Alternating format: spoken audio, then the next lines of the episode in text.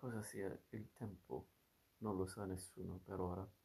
Sappiamo che la nostra idea intuitiva di tempo è molto inesatta. Per esempio, il tempo passa più veloce in montagna che in pianura, ma noi non ce ne accorgiamo a meno di non avere orologi molto precisi.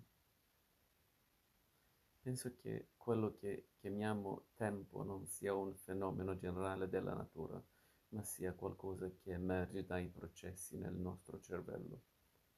Il tempo non è una linea lungo cui scorrono gli eventi del mondo, è un risultato del modo e dell'imprecisione con cui il nostro cervello rispecchia il mondo.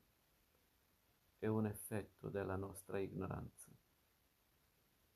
Il tempo non è la casa del mondo è la casa di questi piccoli eventi naturali che siamo noi viventi.